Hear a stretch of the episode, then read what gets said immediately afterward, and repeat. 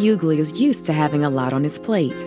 I might have 15 planes in the air on my desk alone at any given time. He's a dispatcher for Southwest Airlines, kind of the fix it guy.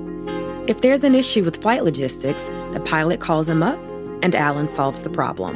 You might deal with a situation with one or two, or at most three in a weather scenario, but you never expect a situation where you're going to be dealing with every flight that you have in the air at one time.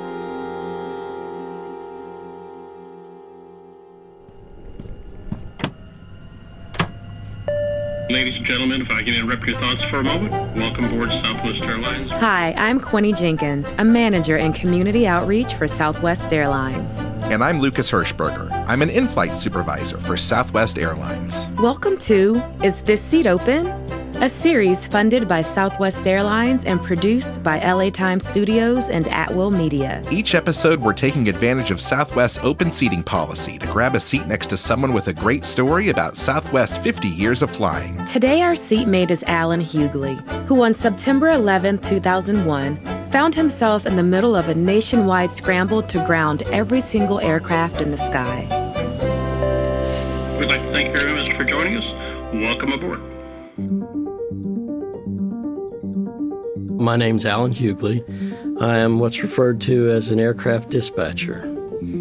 Any given flight from beginning to end, I follow that flight and am responsible for its execution and its safety from the time we begin planning it until the time that it has blocked in and the door is opened. So it's a hard job to relax at, and it's one where your day can go from good to bad as quick as the phone can ring.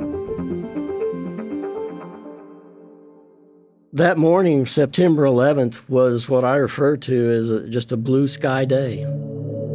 Flying was easy, there weren't even clouds in the sky. It was about as relaxed a day in the office as you could get. Then at some point, someone mentioned that they'd heard about a news item and a screen got turned on and we were watching where one of the planes had hit one of the twin towers.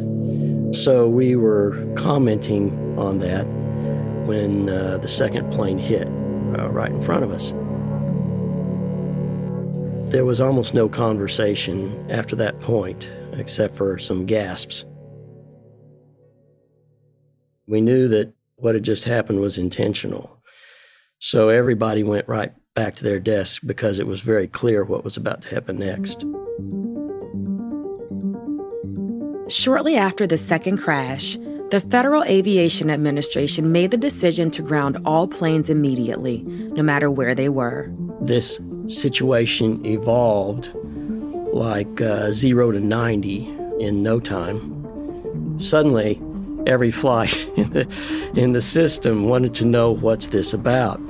And there wasn't time to explain everything that was going on. We had to simply give them the directive. I'll make sure that you can safely land where they want you to, but we're going to have to do it no questions asked. And when you get there, you're to pull to the gate, deboard the people, close the door on the jet, and pull the jetway back so it can't be accessed. That was a lot for a captain on a nice uh, morning to take in, I'm sure. And the objective was to get the planes down safely. And yet, that was a very chaotic process, trying to do that for all of them at once. So they started diverting some to smaller airports in places we don't even fly. We didn't necessarily know where they were sending them. The, the thing for us that day was that just because we got all the planes down, that didn't end the stress of it. At this point, we had airplanes and crews out of position all over the country. So uh, that whole time frame was probably the most stressful number of hours that I, I've worked. You about collapse when you get to the sofa that evening, you know. you really got nothing left in the tank. Almost 3,000 people were killed in the terrorist attacks on 9 11. And as the nation reeled from the tragedy, planes remained grounded the following day. It's a very weird feeling Um, we were used to hearing the aircraft take off outside the windows of our office, and we're not hearing anything for days. And you step outside, and there's no there are no airplanes. There's none of that airport noise going on. Very uncomfortable feeling if you're in this industry. Surreal is a good word for it. Basically, an airline operation is like a 10,000 piece jigsaw puzzle.